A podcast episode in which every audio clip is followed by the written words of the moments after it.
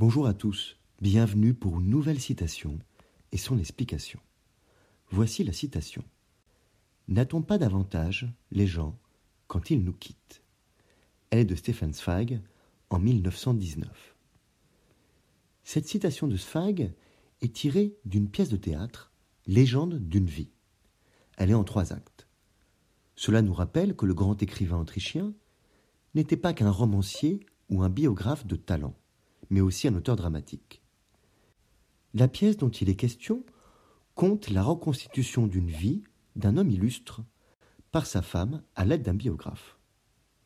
La personnalité impressionnante et recréée de cet homme écrase son fils. Cependant, l'apparition d'une autre femme fait comprendre que le père n'était pas aussi parfait qu'il y paraissait. Les défauts de son père mort permettent finalement au fils de s'en émanciper et de pouvoir se construire indépendamment de l'image paternelle envahissante. Alors la citation prend cadre dans ce contexte.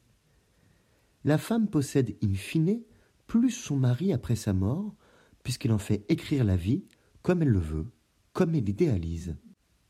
Elle a davantage celui qui l'a quittée. De manière générale, la question posée par cette citation interroge sur les liens qu'on a avec ses proches. N'a-t-on pas davantage les gens lorsqu'ils nous quittent? Quand ils sont présents, au quotidien, avec nous, ils sont en mouvement sous nos yeux. Ils changent, ils existent par eux-mêmes grandement.